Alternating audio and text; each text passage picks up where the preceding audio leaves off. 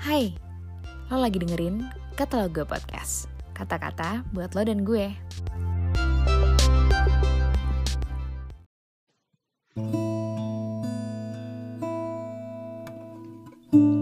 Shalom teman-teman, selamat hari Senin 28 Desember 2020 Wah gak kerasa ya, bentar lagi kita akan mengakhiri tahun 2020 ini.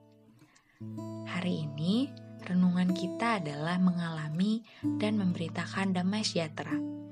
Diambil dari Efesus 2 ayat 15 sampai 18.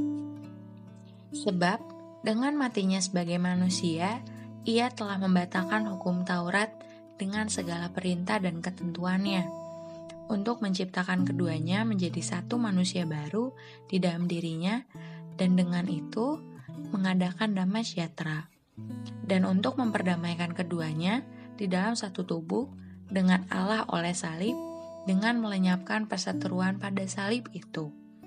Ia datang dan memberitakan damai sejahtera kepada kamu yang jauh dan damai sejahtera kepada mereka yang dekat. Karena oleh dia kita kedua pihak dalam satu roh beroleh jalan masuk kepada Bapa. Pasti di antara teman-teman mengenal seseorang yang sering sekali jadi tempat curhat bagi banyak orang dan selalu dimintai nasihatnya. Orang ini biasanya adalah orang yang bisa mendengarkan berbagai masalah dan tetap tenang, bisa berpikir rasional dan lebih berfokus pada solusi.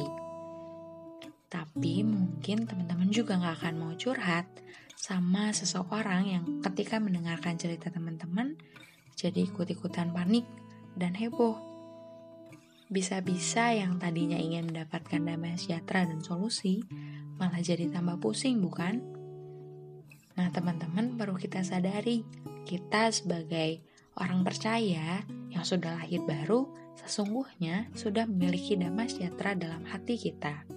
Karena kita diperdamaikan oleh Yesus dengan Allah, itu sebabnya Injil juga disebut sebagai Injil damai sejahtera.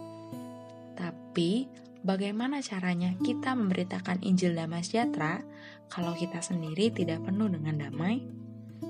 Itulah sebabnya penting bagi kita untuk mengalami damai yang sejati itu.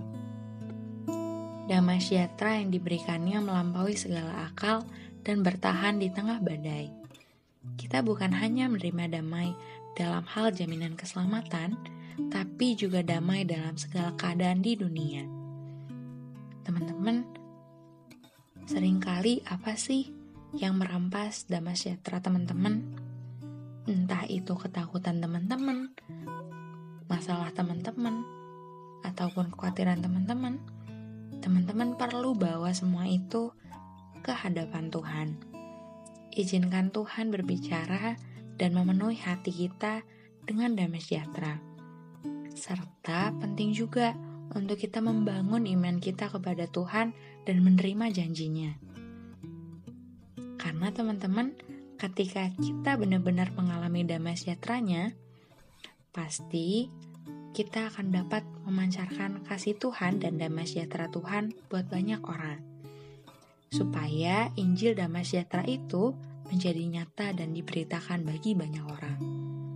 Yuk teman-teman, Mari kita terus mengalami damai sejahtera yang penuh daripada Tuhan dan siap untuk memberitakan kabar baik damai sejahtera Tuhan buat banyak orang. Selamat hari Senin, Tuhan Yesus memberkati.